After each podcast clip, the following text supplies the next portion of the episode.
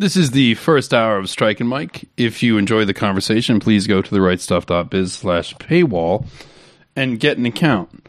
Thank you very much.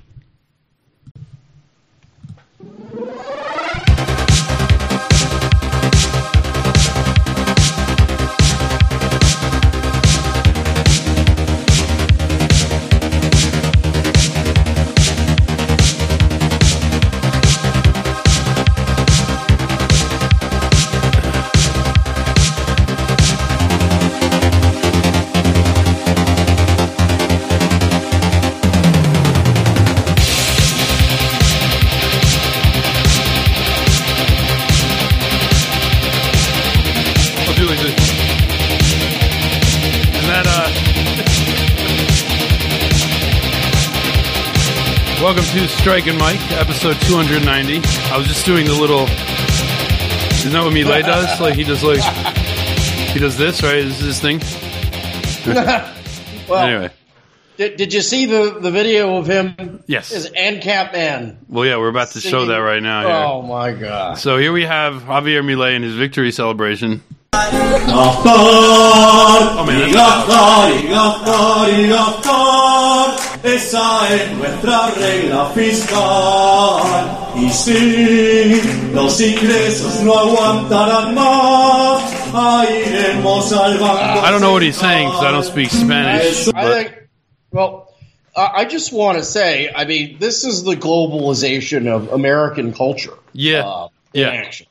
yes, And it's kind of fitting that the first real, true uh, internet character to become a president is in not even in the Anglosphere. It's in it's in Argentina. yeah, it's it's a little bit interesting. I never would have thought years ago when I was a libertarian that somebody identifying as like and not just libertarians like a Rothbardian, which was considered extremist even in, in libertarian circles, like Rothbardian, Randian, that was sort of a fringy thing even then. Um, and it's also interesting that you know everyone's saying, okay, this is like Argentina's Trump moment, but the only real reason is because he's just, you know, it also shows you how flexible the sort of Likud party is, I suppose uh, or, or like the that, that aspect of the of the Jewish international machine because this is it's only because the same people put him in that put Trump in, but he's not running on anything like a similar a similar um, platform at all. Like he's running No. effectively a pro war platform. Uh, he's talking about, and this is another thing from the perspective of an ex libertarian. It's shocking that he's talking about using the U.S. dollar because a standard logic- part of the doctrine is being anti-federal U.S. Federal Reserve. Well, the logic behind using the U.S. dollar is actually it doesn't actually make any sense. But this is his his logic. right, His logic is that the Argentinian central bank is printing too many pesos. So, in order to have a, a way to prevent them from printing too much money, use the U.S. dollar, which is also a fiat currency. But apparently, if um, Janet Yellen is is better trusted to Right. print money Right. than some guinea in the Argentinian central bank. That's basically his right. And I mean, I, I would bet that there's Jews in the Argentine central bank as well. Like I don't know, but I'd be willing to bet. They Yeah. they have a lot of Jews. I know it's the everything. It's like basically the most Jewish country outside of America and Israel. Outside of the United States. It's the most Jewish country, um, and that'll make it the third most Jewish country in the world then, after Israel and America. Um, I would say France would be third. Oh, okay. Well, it's one of the it's one of the most Jewish. France and Britain, and then Argentina. Right. Uh, it's definitely the most. Jewish in South America. Now, now, just like with Trump, my understanding is that Jews in Argentina itself are split on Milei. right. Um, but that's just the vote. Uh, when Mm-hmm. it comes to the actual people that run the country Mm-hmm. in, in Washington and in, and in Israel, they, I mean, I don't know where this guy came from. It would be very fascinating to see. I know he had a TV show. He, it's essentially now. This is the thing: libertarians that think that this is some sort of breakthrough for their ideology. It's not. It's not. It's it's like Trump. It's a cult of personality with no political rhyme or reason. People just like him because they're angry at the state the state of the country there. Right. and they don't know what else to do. It's literally the decline of Western civilization. The West has indeed fallen, and this kind of politician, this kind of idiocracy figure, will rise in its ashes. Right, and and really the only um, salient thing about him is just his utter his utter obsequiousness towards Israel and Jews. I mean that that's remarkable. It's very much like, like Trump Trump kept that shit on the back burner. He didn't he didn't wear that on his sleeve in his campaign. People people were saying, yeah, he's Zionist controlled and such. But the only thing he really made an issue of that was super Zionist issue was the Iran deal, and even that wasn't a huge part of his campaign.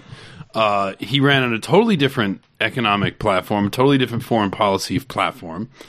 Um, it's just that he was he was essentially being run by the same people, and I guess you could attribute, oh, okay, well, people voted for Trump just because they wanted something different, and so now they voted for theoretically voted for Milei for the same reason. And and in, in Argentina, it's extra bizarre because over there, the right and the left are anti-Jewish.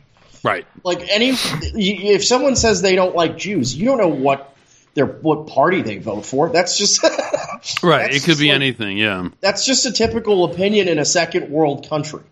Um, whether it's Russia, whether it's Amer- uh, Argentina, whether it's you know, it's just okay. What what's Israel is none of our is either none of our business or cheering for people bombing Israel.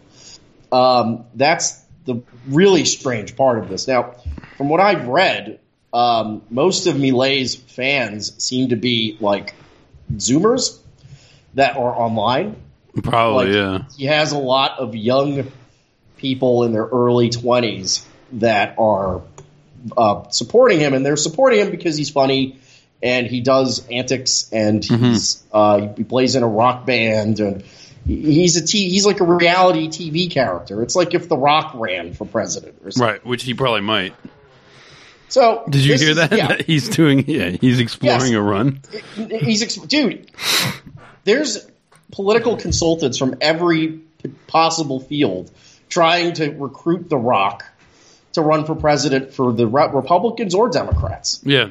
So this is the this is the immediate future of the West is Yeah. idiocracy. You're going to get politicians, countries that have demographic decline of the European population.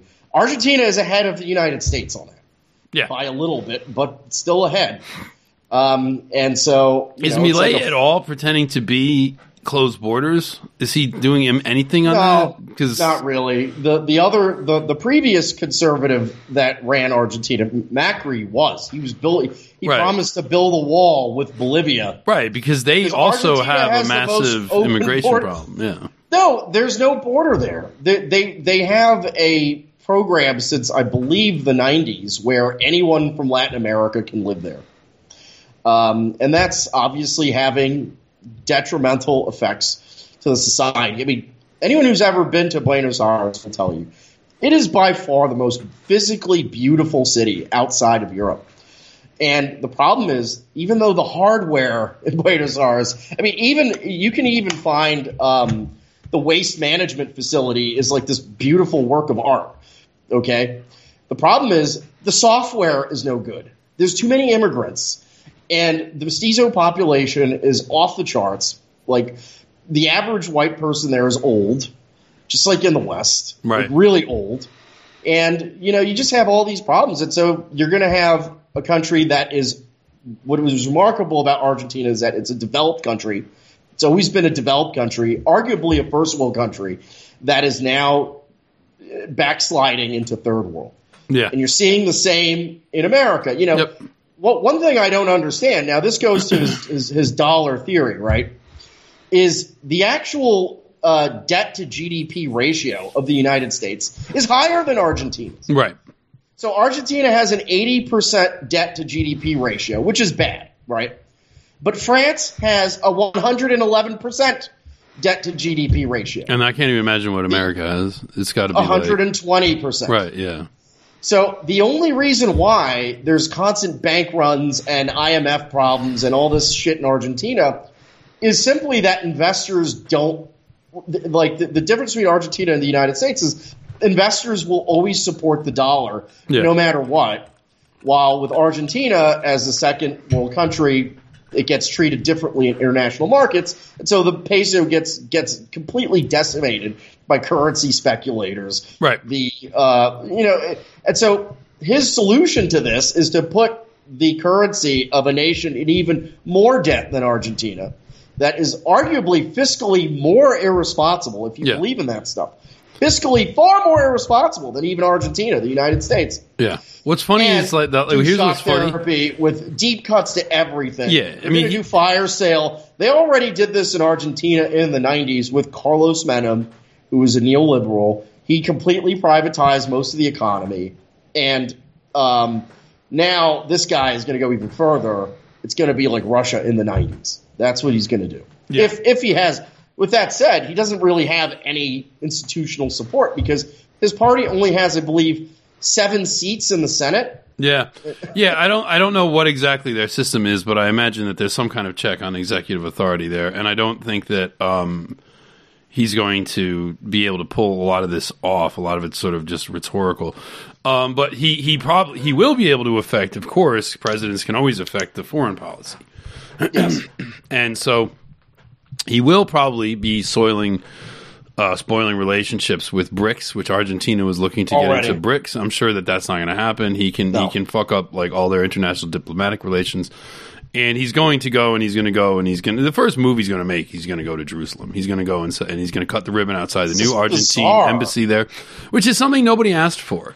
Uh, I don't think anyone in Argentina Literally, was asking there's for no that. even there, you can't even have the evangelical straw man because that doesn't exist there. Right.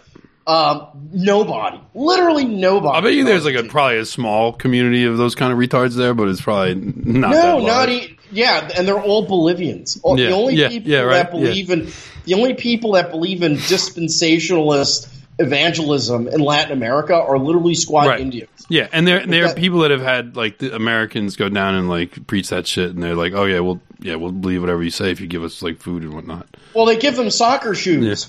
And I'm serious. They, they trade soccer shoes. They're like, and then you now believe in this. Yeah, That's it. No, so, uh, my my view here is that you know I I've been following um, Argentina going into the BRICS for a while, and the Chinese actually saw Argentina as a potential as untapped potential.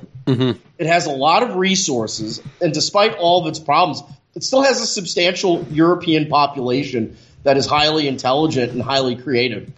And the Chinese were planning to make Argentina into this like superpower with investments and with trade and with agreements and so on.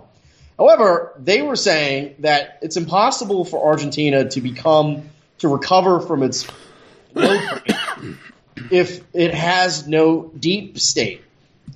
The deep state of Argentina traditionally has been the military, but that has been completely curtailed. The military has no power. The military used to have uh, um, power over the government. The military can overthrow the government if it doesn't like you, you know, and that has been eroded, and so now it's kind of a free for all. And in the anarchy of such a situation, no agreement that they make matters. If you make an agreement with the Chinese to develop your your mines, um, then the problem is what happens when a Javier Milei takes power and rips up all the agreements. right. Which he probably So you're will. just he is absolutely going to, and that's what I think his purpose. is. That's why he's there. Yeah, obviously. No, I mean, I've never like the the analysis of him. Frankly, is anything other than a stalking horse for like his global Zionism is just retarded. Like it's it's He's like that- Meloni. yeah He's Meloni. yeah Um, he's uh, was it uh, uh, uh, Rishi Sunak? yeah. This is a new. th- we- We've gotten to the point now where there are some cases where voting for the anti-white liberal is the lesser evil for white nationalists. Well, I mean, I- conservative. I was I don't know what the what the sort of center left guy he was running against what kind of views he had on racial stuff or anything like that. But I, Well, I that's imagine he was just, you know That's another, well. Listen, you don't really it- get anti-whiteness in Latin America. Well, Or South you America. now, but what one thing you'll You probably get it from someone like Milei. He'd probably start dis- talking about Def- white people would do all this evil stuff just to just to attract attention, if for no other reason, just to say something extreme and crazy. You know what I mean? He'll say things like white people are superior uh, one day, and then he'll turn around and say something like that. right, right. Um, but my, but if, if you if you follow anything like in Argentina, like discourse is to- totally divorced from policy. So you'll have the center left candidate that was the, the center left president that was in charge until now would go out there and say Brazilians are monkeys, or like he would say that. You fucking he he tried to Fernandez. He tried to make uh, a few months.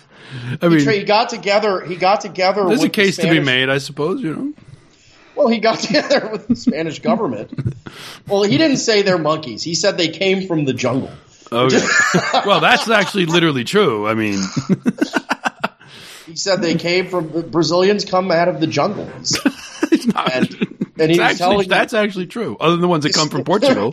this was the case he was making to the shocked Spanish emissary. Yeah. They were trying to sign a trade agreement. He's like, "You should trust me. I'm of Spanish descent. Don't trust these Brazilians. They're jungle people." Like he was saying that. Yeah. open, and he had to apologize. But that so that that that kind of discourse is, is sort of allowed, although in the younger generations it's been stamped out. Like the stereotype of the racist Argentinian is completely over. Okay, So the, the young people. It's like sixty percent non-white for people under fifteen in Argentina. Right, 60, right. 70 percent. Probably close to that in America. God damn. But yeah. I I wouldn't be surprised. Yeah, Yeah. Um, so yeah.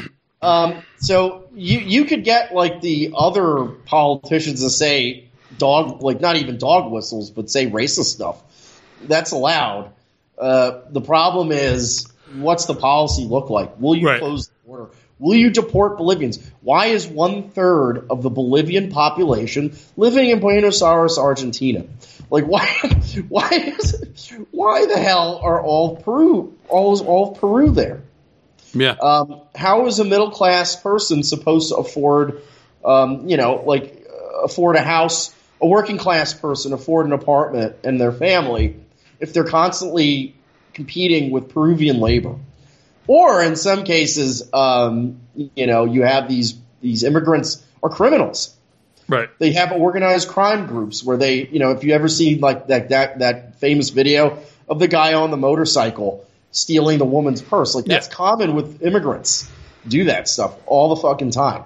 Yeah. And increasingly, you see a situation where the working class whites in Argentina move to out to the just like in America, they move somewhere else, and so the city now is all really really rich people and immigrants, Right. and that's just sad. Like it's just it's over. Yeah, yeah, yeah. So I mean, you know, one thing is when when Jair Bolsonaro was elected, um, I was already over that crap, and and we were already over that crap. But there were some people on the you know the dissident sphere in the in America who were still sort of on the Trump train and were like cheering on Jair Bolsonaro. Uh, I don't see in America other than like BAP. I don't see anyone. I'm not seeing like the Groypers. I'm not seeing like Catholics. I'm not seeing anybody in any other sort of dissident right space liking this guy.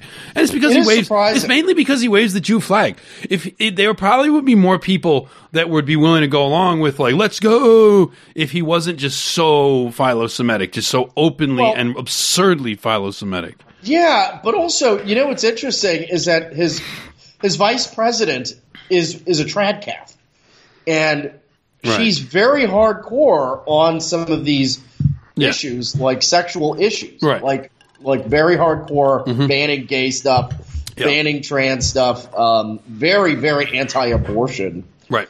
um, and so is, Yeah, is- there, there's is- people already wailing about it. Like, there's an article in the Guardian of some liberal Argentinian who's like, "I fear for my country," because of the Well- stuff about gays and LGBT, and but it's just it's just, that's just stupid crap. But yeah, Well, I don't see any evidence that even that, that they're ever going to touch any of those social Right. issues. right, Okay, they're going to give you all like conservatives always do. They'll give you all of the economic stuff you didn't want. yeah, They'll give you all the weird Israel stuff, like moving the embassy that you never even thought of, you frankly. never asked for. They'll give or you even thought about, or even thought about.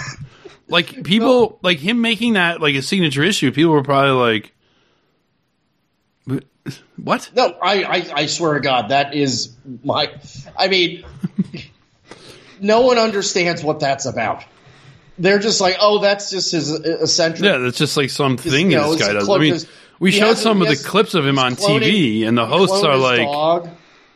Yeah, that's all. Like, I mean, some of that stuff, that like weird, he's like into tantric sex and cloning his dog and stuff. Yeah. like that kind of stuff is very weird.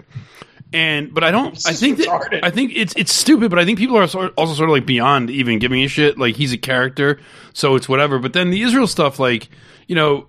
It, that can maybe be brushed off as one of these eccentricities or something like that, but it's really not.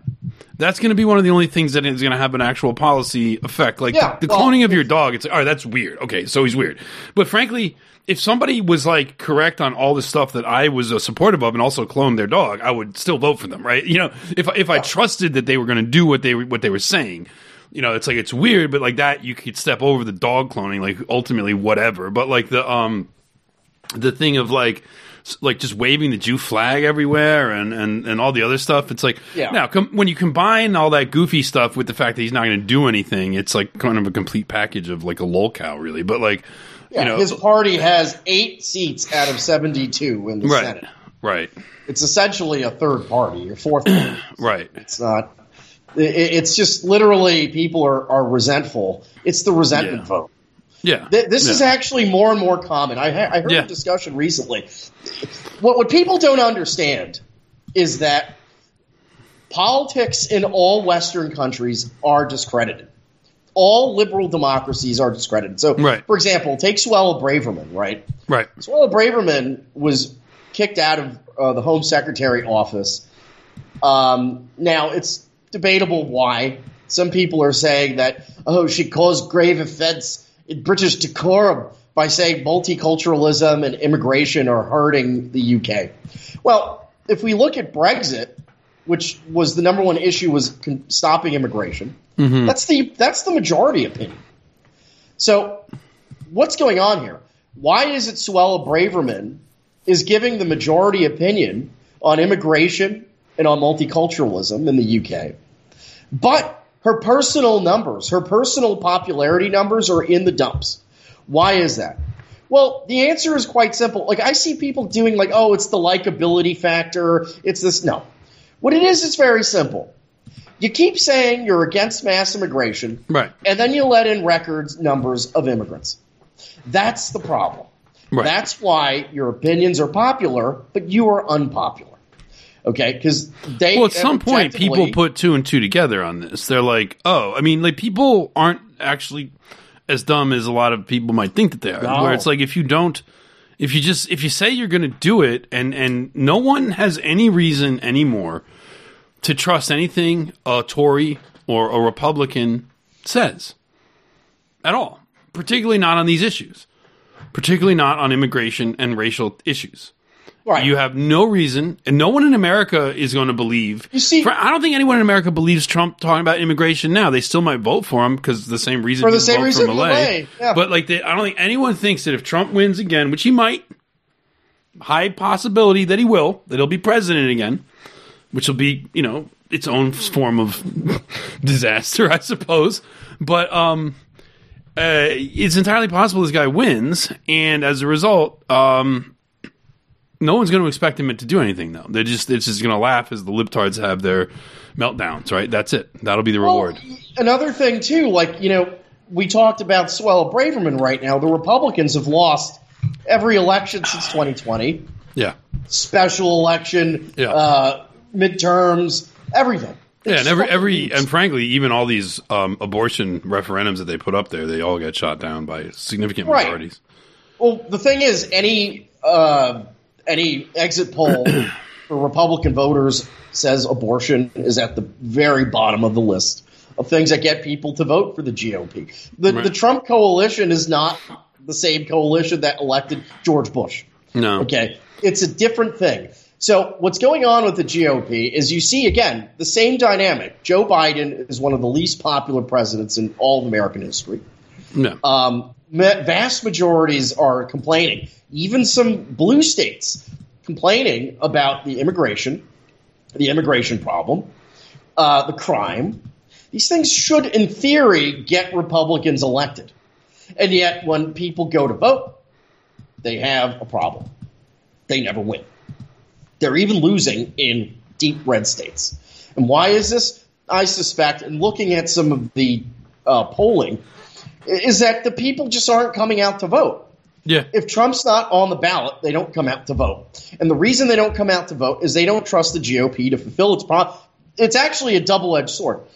People don't think the Republicans will do what they say on immigration or on crime, but they do think they'll do what they say when they say they're going to ban abortion uh, at like six weeks. Yeah. Okay. Yeah, people So do think they'll do that. This is this. Well, the Supreme Court abortion ruling- they're losing. the Supreme Court abortion ruling um, probably wasn't actually good for them. No, Like because it was like yeah, because now people are like, oh well, I, I I thought abortion was just one of those things that they blew their mouths off about, and, and I didn't I didn't really care about it, but I thought it was just something that they they were said as formulaic, right? Like they say immigration stuff. But now they've now the Supreme Court has actually shut down Roe v. Wade, so I never thought that would happen. Now it looks like they're actually serious about this policy. yes, So yes, the, and and I don't think people would have thought prior prior to the Supreme Court decision. I don't think people would have really thought that they were particularly serious about it. And it's actually now, as it turns out, it hurts out. It hurts out uh, election outcomes for them.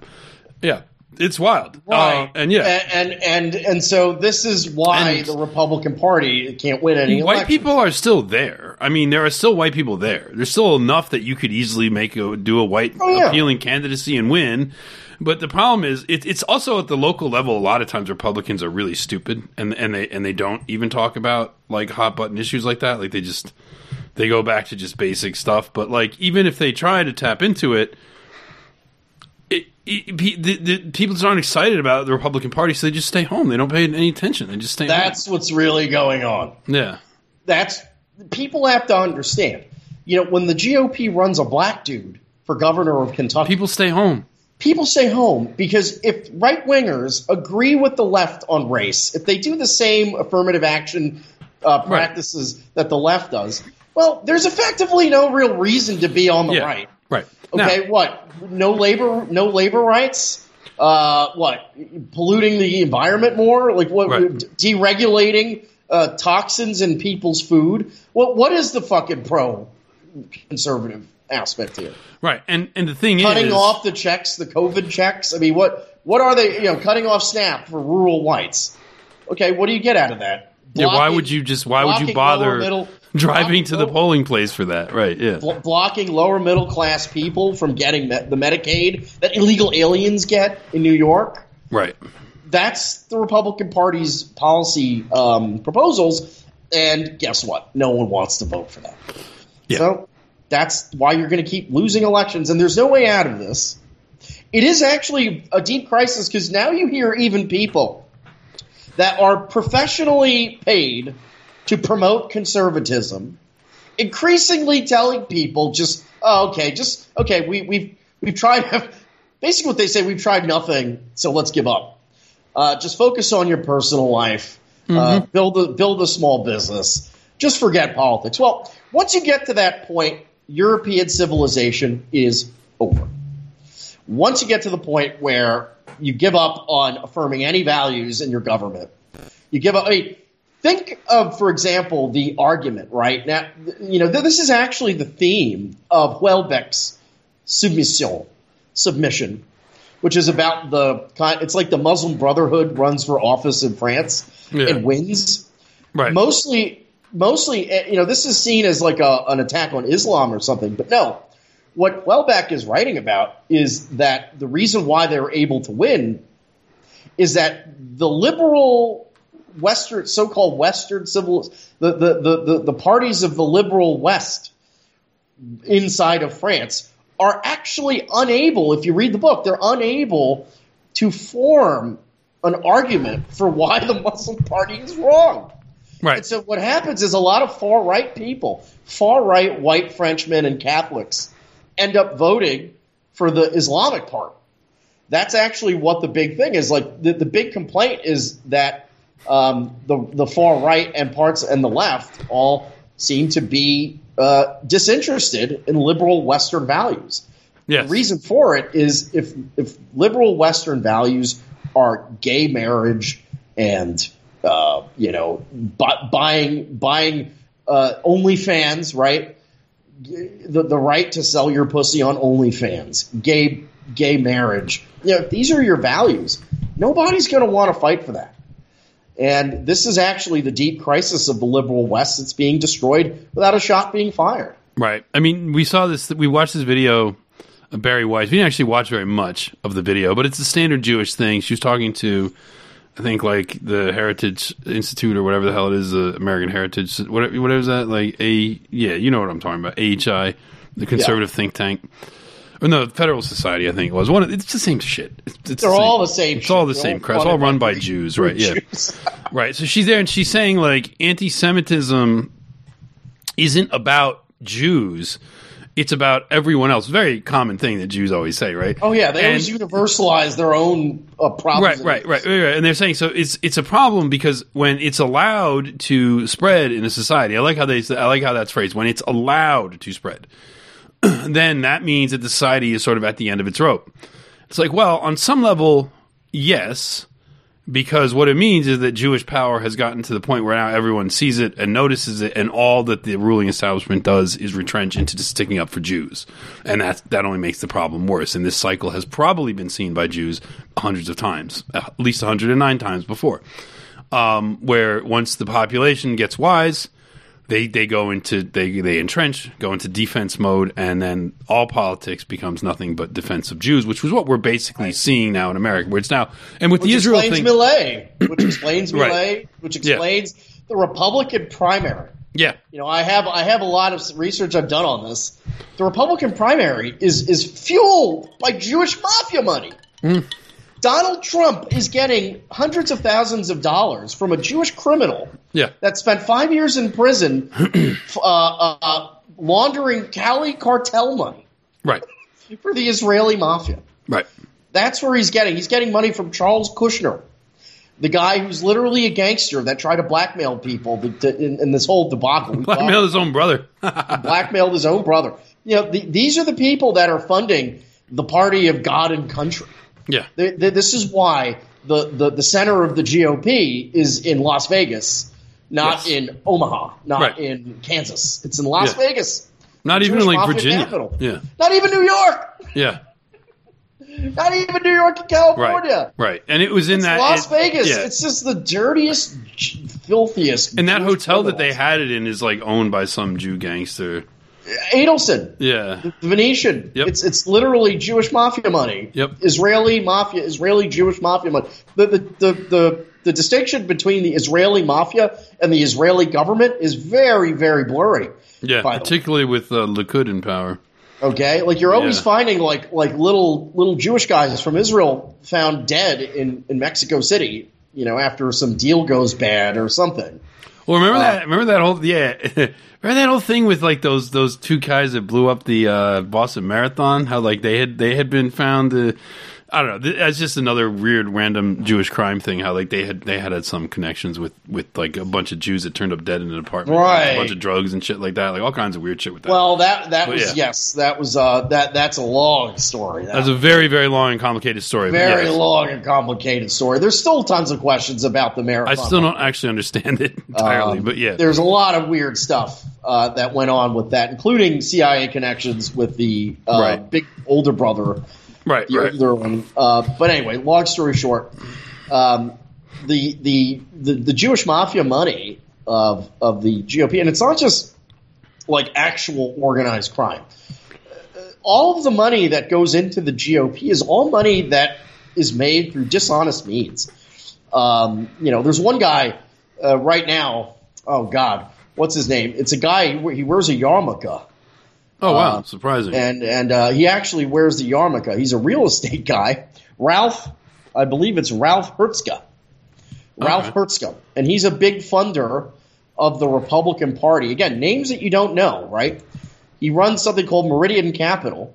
Well, just the other day, uh, it was announced that Freddie Mac is investigating its connections with this broker, uh, Meridian Capital, for fraud. They're they're doing mortgage fraud, systematic mortgage fraud against Freddie Mac. So this is who's helping fund giving millions millions to the Republican Party. Um, you know, we could just go on forever with these people. Uh, right. But I think Je- I think the thing that's interesting is the idea of like Jews are now complaining, and, and sort of central to Bari Weiss's complaint. And I've seen this a lot, and it's really ticked up since the, the war started, the the Hamas war, where they're like they, they are now echoing these complaints of like uh, the young people don't care about Western values, they don't care about this and that and this and that. It's like not really. It's just that I mean, maybe they don't, but they also they just don't believe you. Is what it really is. Is that they just don't believe you. They don't believe you. Like when people see Bari Weiss up there talking about liberal Western values and the abandonment of them, and the abandon and the sort of turning against Jews or like rooting for Palestine in the war as some kind of symbol of that. It's like, well, we don't believe that you are any representation of any of these values. You're just a Jew.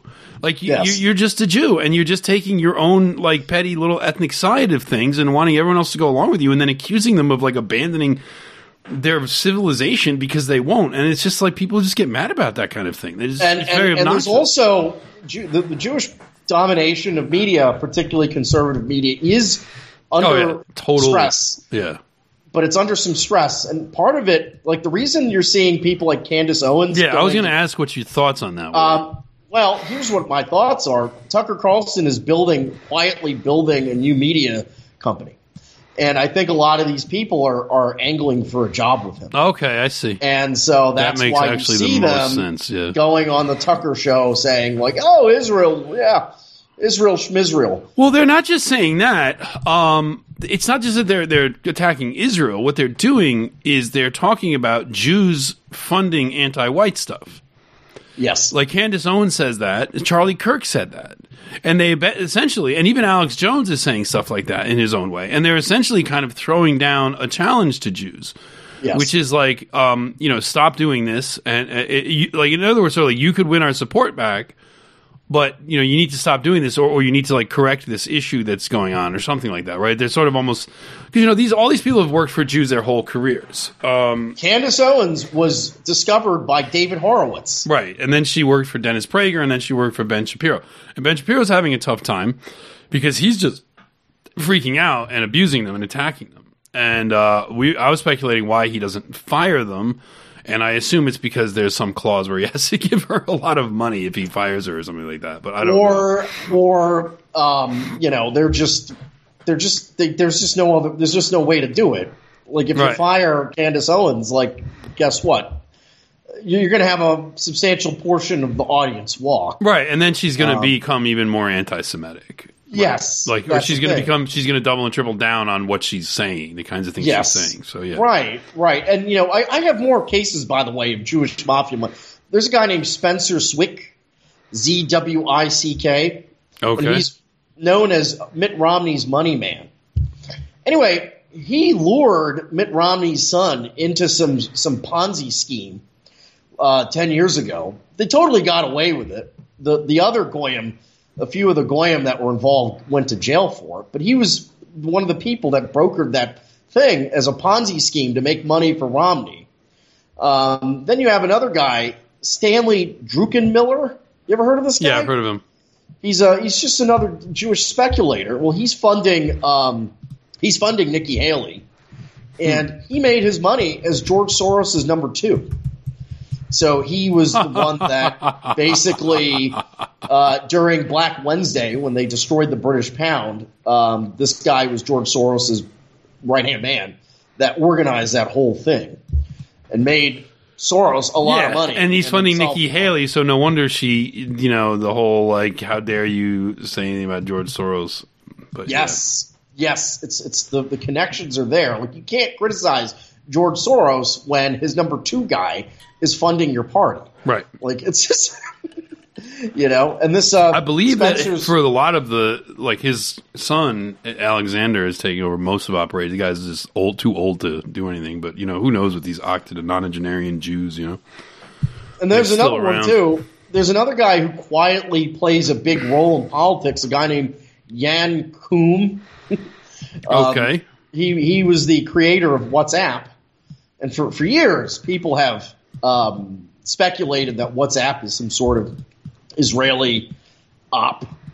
Yeah, well, a lot of uh, like it's not as popular in America, but it's very popular in in the Arab world. It's actually popular, Well, and there you Uh, go. And it's pop- more popular in Europe, I think, too, than it is. well, the guy basically spends half of the year in Israel now. He he Yeah. resigned from the he resigned from the WhatsApp board um, after Facebook bought it out, Hmm.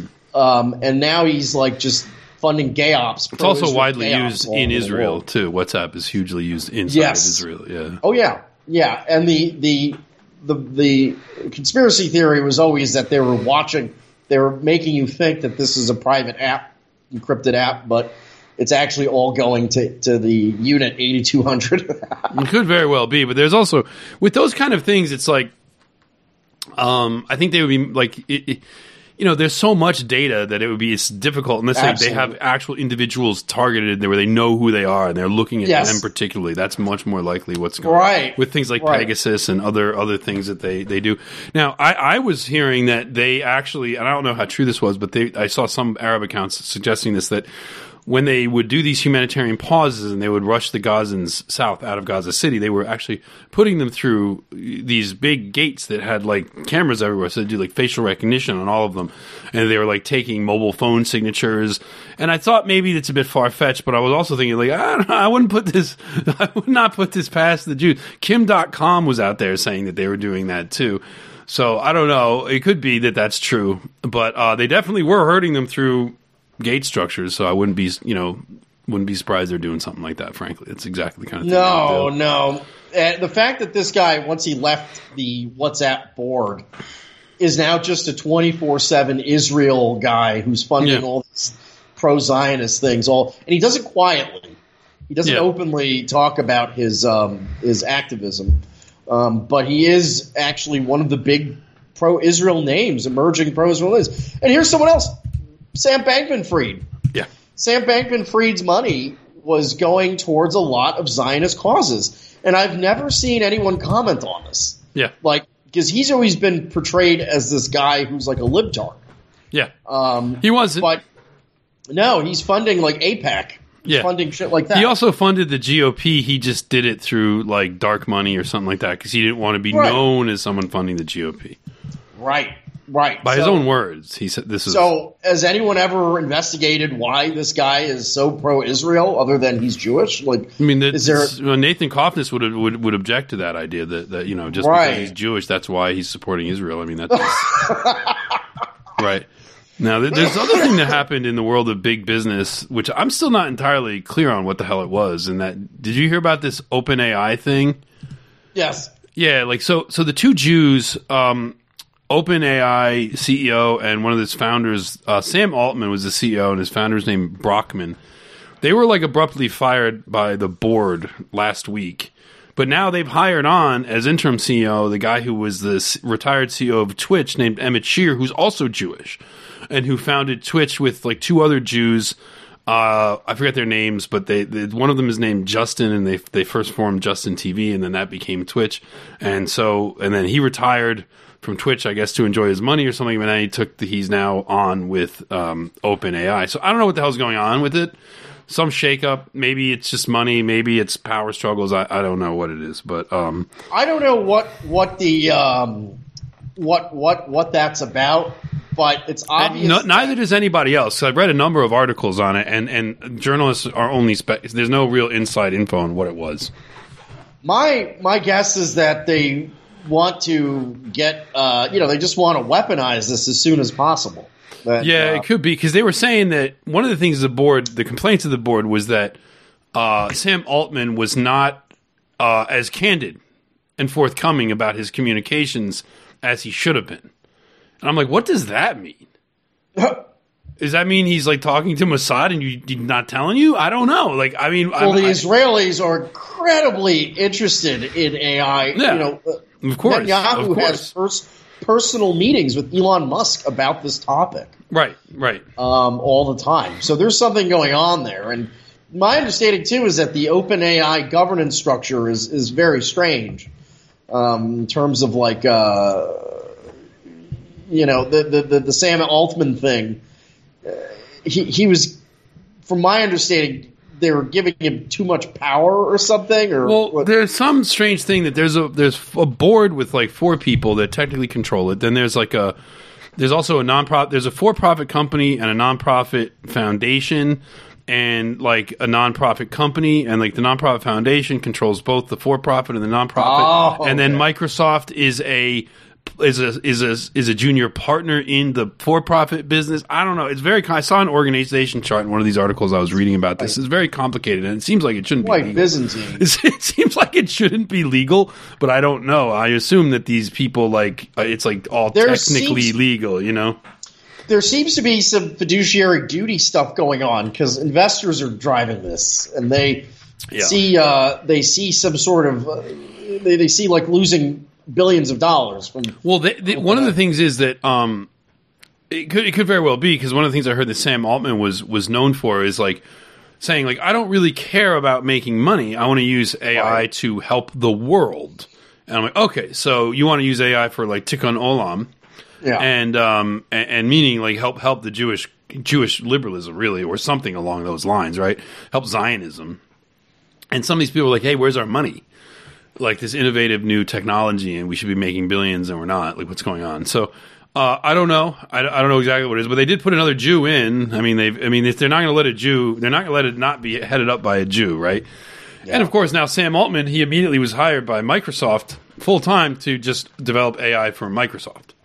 Ah, So again, and now we got this other Jew, Emmett Shear, who like again, I don't know for sure if Emmett Shear is a Jew, but just look at the guy and then look yes, at my, his history. It's my, my understanding my understanding of OpenAI is it started out as a nonprofit and now is transitioning to a for-profit. Yeah, um, or did in the two, 2020, and they did it to raise investments. yeah, The problem is that this is going against. It says keep in control of operations.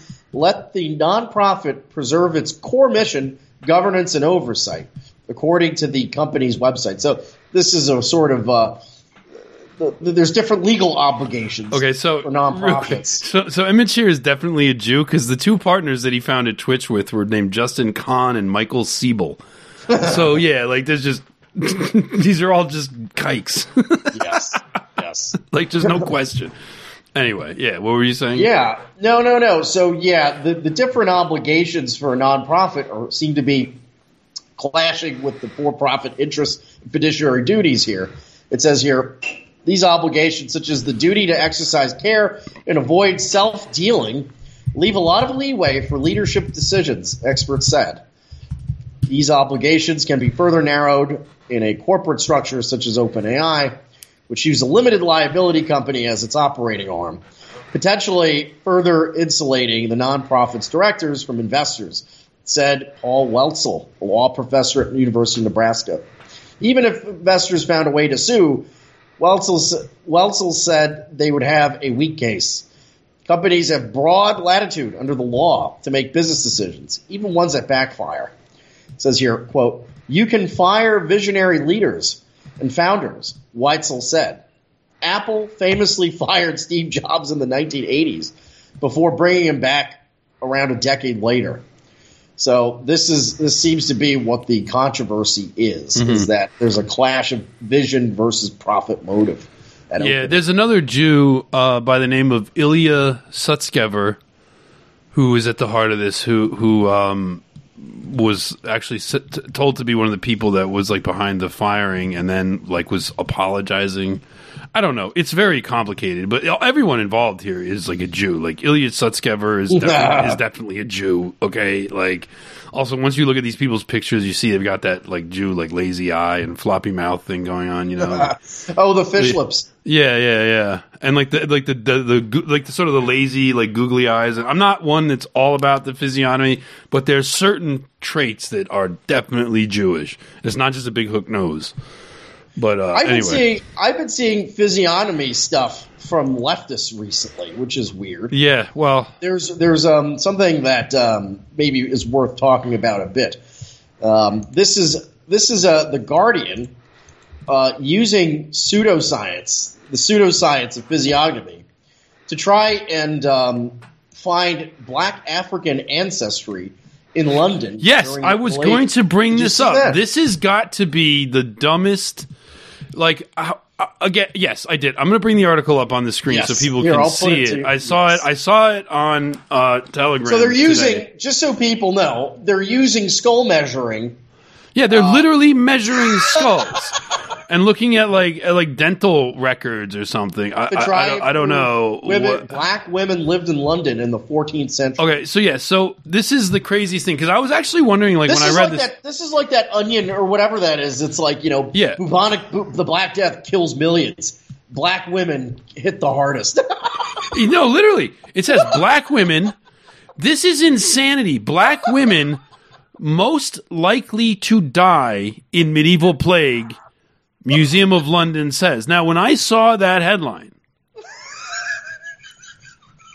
I did a double take because I was like, Jamie came and told me about it. I was like, I was like sitting at my computer doing stuff, and she comes and tells me about it. And I'm like, no, you no, get out of here. I was like, you must have made a mistake. She's like, no, look at Hux's page. And I was like, oh okay. So I go and I look, and there it was. And I was like, okay, black woman. I feel stupid even reading this. Black women of African descent were more likely to die of the medieval plague in London, academics at the Museum of London have found. The study is the first archaeological exploration showing how racism influenced a person's risk of death during what was known as the Great Pestilence or Great Mortality. The research is based on 145 individuals from three cemeteries. The outbreak is believed to have claimed the lives of 35,000 Londoners. How many of them were black women? I mean, come on. Data on this is crazy. Data on bone totally, t- total suicides. Go, go read it. Yeah, read it. data on bone and dental changes of the 145 individuals from East Smithfield Emergency Plague Cemetery, St. Mary Graces, and St. Mary Spital formed the basis of the study. This primary data was then examined by applying a forensic anthropological toolkit to estimate whether the bones were likely to have come from someone with African heritage. Now, first of all, doing this at all should have been laughed like whatever grant whatever research grant they got whatever money they took to do this whatever proposal they made to do this it should have been laughed out of the boardroom by when they were when they were asking for the funds to do this they should have been laughed like you want to basically like you want to prove that black people died in the black plague 600 years ago and they're like, yes. And it's just like, yeah, it's crazy. Like the, the fact they even got money to do this. They, they, this is even something they and they got to like dig up bones and shit to do this. They got to like disturb graves to do this. and, Um, and it's the equivalent of saying the ancient Greeks were black because they had curly hair. Well, it feels like they it feels like they took a big L on that Cheddar Man thing, and now they're like they're, they're like back for more. They're like we're not we're not we're not taking no for an answer on this, right? yeah. And then I, I mean, does anyone know like what is the origin of black Africans in 14th century? They actually pretend to tell you in this article, so we Yeah. can continue. Uh, it says it found there were significantly. blackamoors. Now, now here- here's my thing. You It's took literally Afrocentrism. it is That's Afrocentrism. You took a hundred. They're, quoting like like Nation of Islam anthropology for this. I think Like, even Nation of Islam wouldn't go this far. no, no. They would be. They would be like, no, England that was full of white people. It's like black black Israelite. Yeah, yeah. It's, no, it's it's it's actually like Jew fucking race fucking deconstruction theory is what's really going on. But it's like it found there were significantly higher proportions of people of color and those of black African descent in plague burials compared to non-plague burials. What? What? You took you took 145. I'm surprised. See, here's my thing. I honestly doubt that any of 145 remains that you unearthed from two cemeteries in Britain dating from the 13 mid 1300s have any black people at all. No. I, I, I- I highly doubt there are any black people at all amongst those 145, and I don't know what dumb shit you used to try and prove that they were black. Well, isn't there like genetic testing that you could do on these? I think by the time a bone is that, bones are that old, I think that any any any viable DNA Right. would be well decomposed. But I don't know which is anything what about they're taking- which is something they're taking advantage advantage of. and they're probably. I want to know what their anthropological toolkits are. I want to know how they decide. It's literally the the the, the It's a skull, but it's, It's like literally calipers. Well, the problem is though that you can actually there are skull differences that are very apparent between like African, like sub-Saharan black Africans and European whites, and really it's mainly the prognathism. Yes. The blacks have one that sticks out, and whites have one that goes straight. Well, there- there's also- Generally speaking, obviously. uh, blacks have longer skulls uh, in the back, supposedly. I mean, let's be honest. Their skulls look more like that of a of an Well, ape. yeah, right. Hey, maybe maybe they just had like the Tudors had pet apes, and they you know. Well, look. Well, let's let's just press forward and see see what be, else they let's say. Be, let's be serious. Let's. Yeah. It says the report says there is significantly higher proportion of people estimated uh, African aff- affiliation in the plague burials compared to non-plague burials. 18.4% versus 8.3%. So they mean to tell me that uh, th- so apparently what they've done here is they dug up people who died of the plague and people who just died. And and I guess they have a way of knowing the difference because they, they these some people were buried in the normal cemetery and some were buried Yeah. emergency plague burial ground be- to get rid of the bodies, right? So they're saying in the emergency plague burial ground, we found 18.4%